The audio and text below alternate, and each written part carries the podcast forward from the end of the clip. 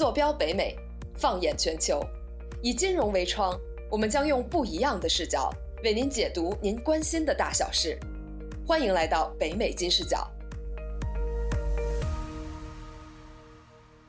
欢迎收听北美金视角节日特别节目《姐妹们的茶话会》。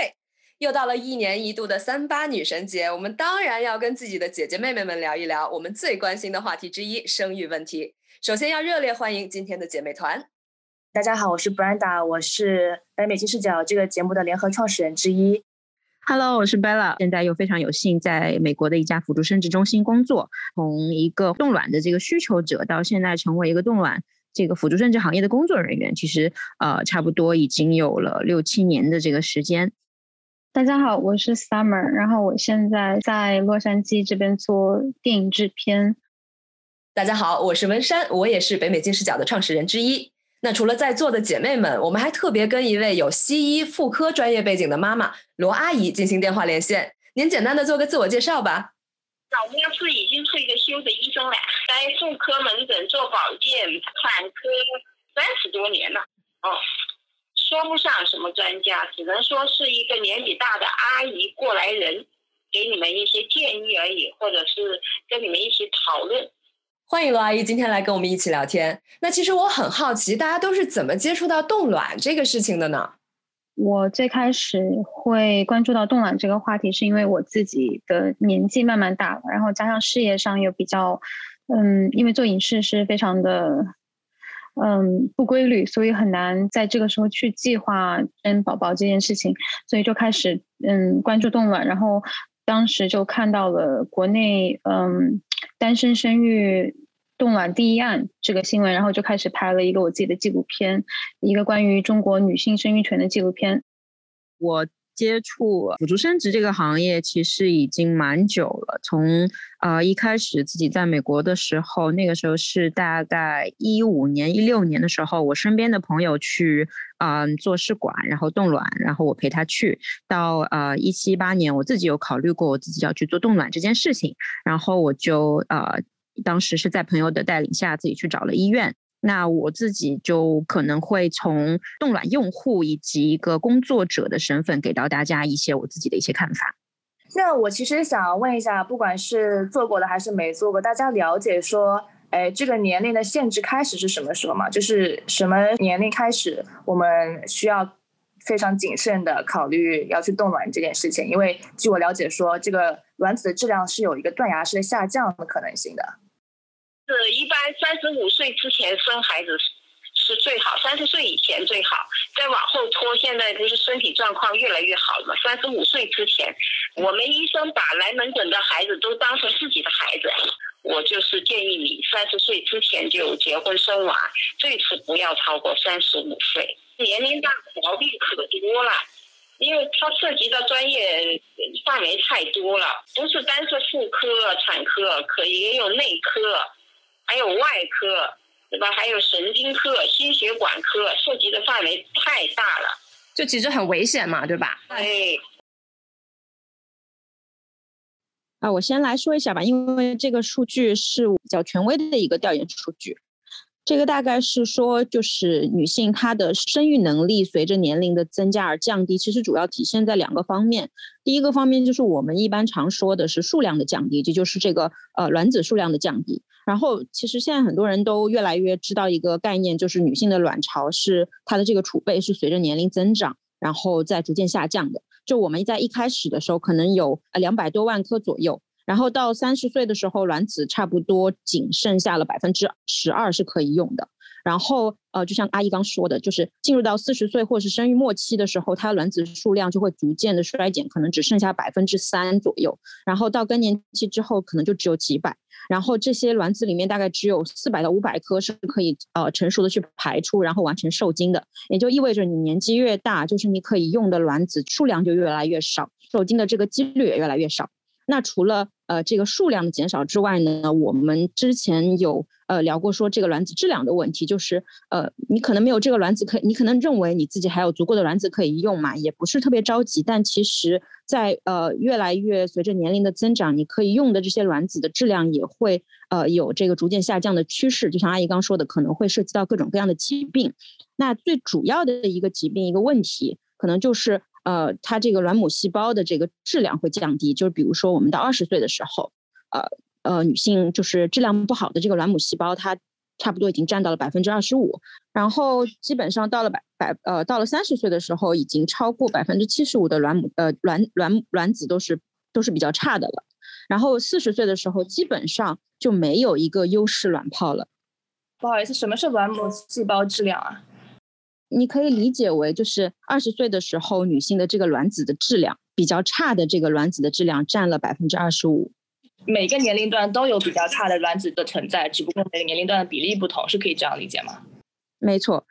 所以呃，我们一般根据这个就是衡量了一下这个卵子和这个呃质量的数量，这个去去做区分，我们一般会把三十五岁。作为一个坎儿，就像阿姨刚说的，就是一般我们会在建议在三十五岁之前去完成这个生育，而且就是因为我有看一些近几年的一些研究，就是三十五岁是之前定的一个呃门槛嘛，但是呃随着现在这个环境污染呀，还有一些压力呀，就是像我们这些不是很规律的生活作息，也会导致这个坎可能会前移。那我们近几年就是我们诊所会接触到越来越多更年轻的女性，她存在一些呃生育方面的问题，其实。年纪越大，呃，首先体现的就是她这个流产率可能会更高，就她可能年纪越大，就根本就怀上就很难，然后怀上的话，她生下来也很难，然后生下来这个小孩的质量，就是说这个生的也不一定好，就她可能会存在一些呃，就是一些问题，比较常见的就可能唐氏婴儿综合症啊、地中海贫血啊这种。就是因为这个卵子里面的这个染色体的异常率会增加，就会导致这个小朋友的呃这个畸形率会增加。哎，summer，你在拍纪录片的过程中有看到说啊比较高龄的这样的患者，或者说是冻卵了想要去做试管婴儿的这些女性们，她们有遇到过类似的顾虑或者说困境吗？我的那个纪录片里面有一个主人公是，他是中国未婚生育生理生育经第一案的原告。那他是就是年纪比较大的时候，三十九快要四十的时候才怀上他的那个第一个宝宝。在拍纪录片的过程中，发现确实不光是因为生理上的东西，可能我没有那么多专业知识，但是我知道从精力方面，包括育儿的时间，还有嗯整个人的状态来说，是肯定比年轻的妈妈要吃力的。说起这个事情，其实我挺有感触的，因为我自己也有小孩儿，所以我知道带小孩真的就挺辛苦的，头两个月真的几乎就没有办法睡觉。因为每过两个小时，他就又要喝奶，然后要换尿布，又要哭，所以其实年纪大生孩子的话，真的肯定会特别辛苦。那除非你很有钱，那月嫂可以请好几个，会好很多。其实是一个怎么说，是一个恶性循环。就是你想着说啊，我养小孩需要钱，那我怎么有钱呢？年轻的时候赶紧拼搏，那年轻的时候拼搏了，不就浪就就没有时间去谈恋爱、去结婚、去生小孩了吗？那就只能导致你最后。质量差的时候去，对吧？试管也好，还是怎样也好，我一开始就是接触冻卵这个话题，完全是因为我朋友他的娘娘是比较就国是思想比较开放的一辈人，他是直接那时候我们就二十三岁，大学还没有毕业，就二十三岁就推荐他说你赶紧去冻卵。直直接给他推荐了一个博士的那个微信号，说你去吧，我跟你跟你讲好了。然后我朋友不敢去，拉着我想一起去。当时是第一次了解冻卵这个话题啊。结果这几年慢慢的，一开始没有当回事，想说我还年轻，开什么玩笑，对吧？然后慢慢的进入二十五岁这个坎儿之后，我记得之前跟 Summer 聊过，Summer 也说说二十五岁是个坎儿，但是你进入三十岁之后就变得豁达了。我觉得我现在可能在当中那个过程中还是半不啷当，然后有些尴尬，也有些想要豁达的过程中。对，现在我处于说，哎，我觉得我应该去理性思考，应该去动这个卵，对吧？因为年龄其实差不多到了。但是感性思考说，我觉得我动了之后，我是意味着什么呢？意味着说我就给自己之后十年上了个保险，说，哎，我这十年就用来拼工作了，就为了成为富婆啊，以后，对吧？以后花钱养 养自己，然后养小孩，养父母嘛。对，就是就是我自己其实也有些过不去心里这个坎，不知道你们怎么想啊？我自己是觉得，因为我年纪比你大，我刚好是在三十，所以你跟我刚好是二十三十，对吧？然后我觉得，呃，三十岁之后我就没有这个心理负担了，就因为三十岁之前，可能大部分女生都会觉得我三十岁岁之前要结婚要生小孩，而且三十岁之前好像生小孩是最好的年纪。但是这个东西吧，就是生小孩这个东西会找老公，这个东西不是自己努力就可以 做到的。但是我觉得就是在感情或者生活、事业都有不可控的因素。的时候，那冻卵这个事情会让我对我的生活有一部分的控制权，就是对我什么时候去呃生育，什么时候能有自己的家庭，是嗯给了我自己一个选择，而不是说我一定是冻了卵我就不谈恋爱不找对象，而是我知道就算有一天。呃，我想做妈妈的时候，我没有找到合适的爸爸，或者是合适的人一起去经营这个家庭。我知道，我到时候有了事业，有了钱，我还不管我年纪多大，我还有这个选择做妈妈的可能性。因为我周边有一些可能比我们大，比我大大概十岁、四十岁这一辈的，就是八零后、七零后这一辈的呃哥哥姐姐们，就他们也有很多是因为到美国来，大家打拼都不容易，可能等到可以准备好生小孩的时候，也是三十五。快要四十，甚至有一些是四十出头。那这种情况下，他们想要再去生小孩儿，就非常难。就是我碰到好几对，大概有三对朋友吧，都是这种情况，最后都没有办法生孩子。哎，小妹妹，我想呃插一下话，你你说的呃七零后、八零后的呃哥哥姐姐们，就是说意思说你就是九零后，九零后你急啥冻卵呐？现在还年轻的嘞。你你冻卵的话，你要取卵的话，一般都取二三十个吧。正常我们姑娘的话，一个月也就排一次卵，偶尔有遗传基因的也就排两个卵。那你一下子取取那么多卵，要用大量的药去促它，促它排出来。那么这个促的过程中，全身的那个整个内分泌系统要打乱，要重新调整起来。这这这里面用药啊，各方面的话，所有的东西。动起来，一个是你的身体的耐受力，第二个是金钱的支持，第三个是要技术的支持。我们科研技术的支持，就涉及方方面面那么多的东西。叶阿姨是这样的，是因为我现在还不知道什么时候能找到那个合适的人。就是因为您也说了，就是三十五岁之前是最佳的生育年龄嘛，那我就想说，那我要对孩子负责任，我也想我以后的孩子是健康的宝宝。哦，那这样的话，你每年定期做个体检呗？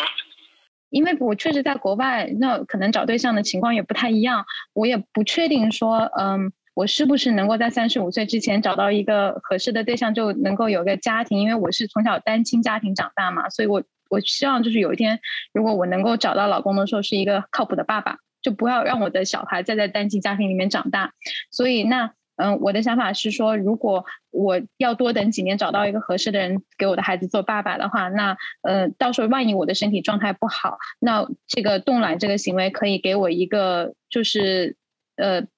多一个选择吧。到时候如果我自己能生，我自己生；如果到时候我身体状况不好，卵子质量真的不行的话，那我可以把这个冻的卵取出来，就跟再再去做一个辅助生殖的技术的就是处理。但是就只是说，目前来说只是作为一个保障，把它当成保险吧。哦哦，是这么想。对我我明白你的意思。呃，怎么说呢？就是说，从试管婴儿的角度来说，年轻的话卵子质量会更好。这一点，阿姨得跟你说，如果你是有肿瘤啊，有什么要做化疗前呢，我们就会取卵冻下来。再一个就是说，你说的在美国嘛，有可能十年或者二十年都都都都都没有那个呃，可能就是那种情况，你去做一个尝试还可以。感觉说服罗阿姨还算是比较容易的，很多妈妈其实不太能接受冻卵这个想法。就我妈妈是那种其他方面特别特别的开放，就她不管我是 date 什么人，她就完全无所谓。她甚至跟我去问我很多 dating 的细节，她会就跟我一起笑的那种妈妈。我第一次去酒吧，六岁的时候是我妈带我去的酒吧，那是这种妈。但是在生育这个问题上面，她就是好像不开窍，就是一根筋搭在那边，她就一定要，她就一定要我自然生产。她说你这个不是爱的结晶。他说你要跟你老老公 两个人，他说一定要是老公对吧？首先啊，然后一定要是爱的结晶，要在有爱的情况下面产出来那个宝宝。他说那个质量是最好的。Brenda，我想跟你说一下，我妈跟你妈也一样，我第一次喝酒也是我妈带，然后我妈也特别开明，就是会讲会平时聊约会的事情。可是在我三十岁之前，我妈也不支持我动卵，直到我三十岁，我妈意识到完了，我这女儿几年之内不会结婚了。可是我想抱外孙，我妈就开始就是现在变成，特别是开始我做这个纪录片之后，我会开始跟她讲很多，就是我同年龄段的女生碰到的很多问题之后。而且她慢慢看到事业对我的重要性，嗯，现在就是在从我第一次跟她提动了，大概四年前，我二十六岁的时候，他反对，而且就跟你跟你妈的态度差不多，说还是找个对象。然后到我三十岁，我妈意识到我女儿可能找不到对象，就变成现在我妈开始会说，呃，鼓励我去冻卵，然后包括冻受精卵，她都支持，而且她会觉得说，如果你去冻卵，我给你发奖金。我只能跟你说，你妈妈也需要成长，因为我妈之前跟你也是一样的，就在我这里说没有关系，你就做你自己喜欢做的事情。因为我之前也在国外嘛，也没有，就大家都知道，在国外社交的机会真的是，就你认识到合适的人的机会真的是很少。那这种情况下，我妈就说没有关系，不要有压力，然后在背后用各种方式，就是比如说，呃，比如说。呃，让我阿姨请我吃饭，然后特地从别州赶过来要带我吃饭，其实只是为了给我介绍对象，就是很隐晦的方式在在给我疏导这些这些概念，就是只只，但是我妈现在已经接受了，俺妈说二十五万放在这里龙凤胎，反正等你什么时候你自己看，所以我只能说你妈妈需要。你妈妈还要女儿吗？你妈妈还要女儿，请自带二十五万过来，二十万就够了，兄弟，真的很好。那我可能我妈需要再等四年，再给我妈四年的成长空间。对我现在就是，就是我妈属于那种，我不知道为什么就在婚恋这个话题上面，她就是表面上跟我聊天的时候，就跟姐姐们分享了一下，也给我点建议。她表面上跟我聊天的时候说，哎，我不担心你呀，什么你一定能找到你喜欢的人啊之类的。然后背后跟所有的阿姨叔叔讲的时候，都是巨担心，疯狂在给我相亲的过程。然后我就很不能理解他这个分裂的状态，是因为太过于担心，他不想让我发现呢，还是怎么了？就是他就是想抱小孩，想抱到可能从我记事开始，他就会在我面前描述说，呃，宝宝啊，等你有天生小孩了，我要给你的小孩穿亲子装。他说，他说你要早点生，这样的话妈妈可以保养的好一点，这样别人就不会觉得我是个外婆啊，是个妈妈了。就他的那个，他给我灌输的概念是一定要年轻生。这样的话，别人会羡慕你。如果你年纪大了生，别人就不会羡慕你了，会被社会觉得说你是个异类。就从小被灌输是这样的观念。我我就嗯，不管是什么样的妈妈，其实都是想让我们过得幸福和开心，也想要知道我们能够照顾好自己。我觉得我妈妈转变的另一个很大的原因，是因为她看到我这几年在事业上的努力和我在我经济独立能力方面的变化，她慢慢意识到，就是，嗯，就因为我。就前两年毕完业之后，慢慢独立之后，我给我妈换了个车。从我给我妈换车那一瞬间开始，我妈妈就再也不会跟我说说，呃，担心我觉得我一定要有一个人照顾。她会觉得你就放手去做自己想做的事情，因为那是我妈妈第一次觉得这个女儿长大了可以去照顾她了，然后觉得那有一天她也会就是能够做好一个妈妈，所以她就开始觉得说那。不是说我我女儿就一定要找一个男人照顾，而是她要过得幸福。那她怎么样过得幸福是她自己的选择。嗯，对我我觉得是这样，就是你看我们去接受或者说去考虑自己要不要冻卵，都已经经过了很长时间的这个纠结的过程。那妈妈他们作为就比我们年纪大，可能。变化没有那么快，他们可能也需要更长的时间去接受。但是在我们互相接受的过程中，我们也是在不停的去观望和选择。其实，呃，我我因为我是要冻卵的，但是可能在明年或者是后年，我遇到一个特别好的人，或者是说我有了新的人生规划，冻卵就不再是我的这个选择了。所以其实也是在不断的去改变自己的观念，也不不用一直说哎我要冻卵，说不定你就 Brenda，你很快就遇到一个你觉得我要立刻去结婚的人，然后。就自然在爱的过程中产出了一个小的小孩，这样又圆满了你妈妈的心愿，然后又让自己就是免于受这个冻卵的这个折磨，也挺好的。这个我觉得还是有点害怕的，就是意外怀孕、意外结婚这件事情，在我的人生规划中是不存在的，就是太不可控了。我还是希望，就像 Summer 讲了，比较可控一点的人生。我希望在，对，我不太希望发生那样。但是虽然说从感情的角度上来讲是很美好的，对吧？爱情发生那一刻是很美好，但是理性角度来想说。呃，之后有太多的风险是你要承担的，你确定你能承担吗？我觉得我可能暂时还不行，不管是经济能力还是呃，就是其他的社会社交能力，我觉得我都是不行的。对，没错，就是，唉，给女性的压力实在太大了。包括我最近回国嘛，找工作，就的确会有人问你啊，就是有男朋友吗？有 HR 会问你有男朋友吗？有没有结婚打算？这些问题，我真的很想怼回去说关你屁事啊！你可以说我，我要准备冻卵。对啊，我后来就是为了拿到那个工作，我一点一点不夸张，就为了拿一个 offer。我说啊，我是独身主主义者，我不准备结婚的。哦，太狠了。对，就是，然后对方愣了一下，就觉得嗯，这个人好像很不错，也不用给他产假，不用给他婚假，对，命都是卖给公司的。对，但是好像我觉得我做到这一步的话，就已经很可悲了。虽然我心里面的确有可能是独身主义者，但是我真的把它作为一个卖点去把我卖给一个公司的时候，我觉得太可悲了。对，唉，给女性压力实在太大。也也不用太担心了，因为怎么说呢，慢慢就会接受这样的事情，觉得没关系，就这样吧，也挺好。而且我可能是我的职业的关系，因为我。并没有公司，是我自己开公司，我自己做影视，然后所有的项目都是独立做。其实我我也没有卖给任何公司，就等于卖给了自己的梦想。其实都是一样的，就是对，嗯，我觉得有有得必有失吧。就是呃，可能在我三十岁之前，我会有那个结婚焦虑，还有生育焦虑，就觉得。大家就三十岁，好像没有结婚、没有生小孩是自己的失败。然后身边所有从小到大的朋友和嗯同学，全都是小学就孩子小学可以打酱油或者生了好几胎了。那但其实想一想，这样他们可能也会过得很幸福。可是呃，他们给自己留出来追逐自己梦想的时间可能就很短了，或者是他们本身的梦想就是这样的家庭生活。所以，嗯，我觉得没有对或者错，也没有好或者不好。每个人有自己的活法嘛，其实也不用就自洽一点，其实会让自己更舒服。没错，就是我当时一开始也是这样想的。我不知道班拉你接触下来，呃，是呃呃夫妻或者情侣来咨询冻卵这个话题的比较多，还是单身的女生？我猜应该是单身女生会多很多吧？这个比例大概是怎么？可以跟我们分享一下吗？他们。大部分的人的第一出发点，他们那个动力是什么呢？他的 motivation 是什么？呃，比例的话，可能比较大，是二十比一。比如说，二十个冻卵的女性是单身的，然后只有一对是有伴侣的，或者是说已婚的，那他可能会考虑。而这样的人，一般我们从医学的角度也会推荐他去建议他去动这个胚胎，对他的这个成功率有保障。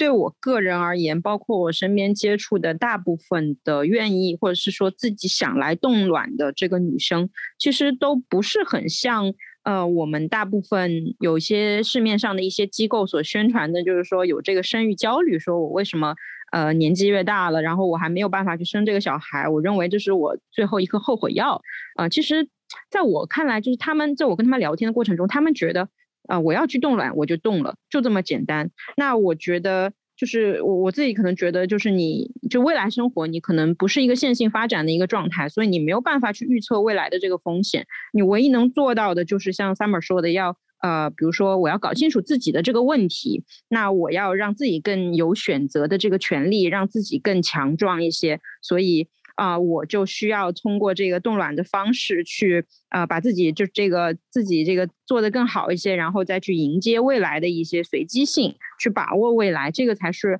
很多就是自主愿意去冻卵的女性的这个选择的这个原因。但也像阿姨一样，就是。生育焦，阿姨说的一样，就是生育焦虑确实是存在。就是，呃，我们的长辈，就像我妈妈，她是非常就是支持我去冻卵，并且她明确的跟我说，必须要做试管，而且要龙凤胎。当然，这一点我不是很赞同啊。对她，对我妈的态度就是，钱已经放在这儿了，你等着，你去做，做完之后，呃，你要就是生这个龙凤胎这样子。但我我自己个人就是觉得，就是冻卵这件事情，虽然我是在机构的角度，但是从女性和自身的角度，我觉得不是所有人都需要冻卵，也不是所有的呃工作焦虑的，或者说呃工作有压力的、找不到对象的，或者是说对未知很迷茫的女性都需要冻卵。呃，就像阿姨说的，咱们就是可以在啊定期的去做这个检查，然后对自己的身体首先有一个了解。那其实可以一定程度上把这个焦虑去消解掉。那其次的话，就是也有一个很难改变的东西，就是社会对于我们的这个宽容度，就是对每个人生育的这个宽容度，这个其实也是影响我们的一大原因。在除去这些外在的因素和自身的因素的这个焦虑因素之后，我们再去想说，我的身体是否需要冻卵，以及我的这个人生规划里有没有冻卵这件事儿。刚刚提到说，就是对对对身体的伤害，因为我也是身边有很多朋友冻卵，就每个人的反应都不一样，有些人反应很大，有些人就几乎没有什么感觉。就是有没有一些忠告？这样的话，我也就是在做这件事情之前更有心理准备。你这冻卵的话，我见过有些出牌以后回来的那个孩子，妈妈都不看着孩子抱着哭呢，我看到的孩子憔悴，我心疼的要死。冻卵伤害的这个事儿呢，其实，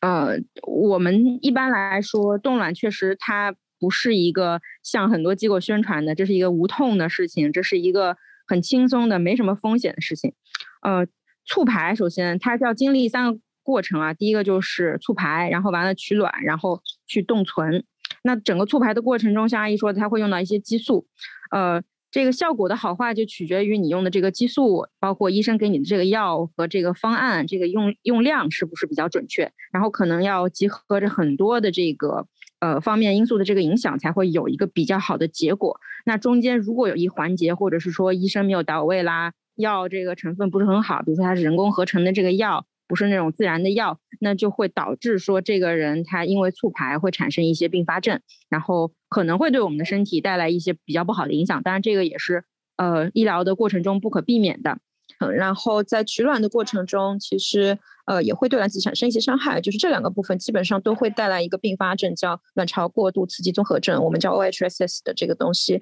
那其实。呃，这个东西它的决定因素就是刚刚有提到一一个是用的这个药，第二个是医生的经验，无论是他取卵的经验还是他给方案的这个经验都非常的重要。另外，本身呃，像阿姨说的这个医疗技术，它对于这个科研的这个水平也非常的重要。对，然后在取卵之后，就是呃呃，一般的像我们在美国的生殖中心，一般都会采用这个。呃，全麻的这个方式，这样的话，你在整个取卵的过程中，呃，是没有知觉的，你大概是在睡觉的一个状态。然后，呃，比如说麻药之后，你就是手术只需要十到十五分钟时间完成，那你可能麻药要三十分钟到四十分钟，呃，去去去退掉。那你可能呃手术完成，你出来的时候麻药才会醒，但之后你可能也会有一些身体上的疼痛，然后医生需要去观察中间会不会有一些问题，所以呃。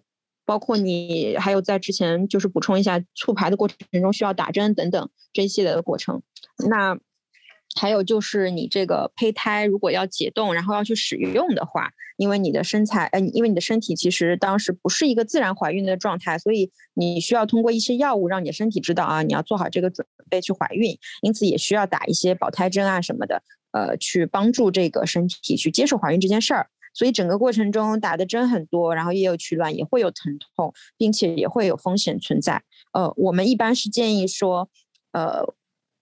无论是谁来做试管，还是在做冻卵，呃，还是做其他的事情，他们过来的时候需要对整个过程有详细的了解。那我们的任务就是把整个过程，呃，非常详细的摊开给你看，呃，好处也给你看，风险也给你看，你自己去评估说这个东西你是否需要，你自己权衡说这个东西的必要性和风险性，我能不能去承担？那你自己权衡觉得说没有问题，你再去冻卵。而不是说我觉得啊，大家都去冻卵很时髦，我也要去，或者是说我觉得我很焦虑去去冻卵，就是我不因为生育这件事情害怕而去冻卵，我觉得我自己冻卵会让我觉得更开心、更幸福，或者说让我觉得更自由，那我才会去选择冻卵。所以我觉得应该是这样的一个逻辑，才会对自己更负责。啊，是这样。那因为我之前在小红书上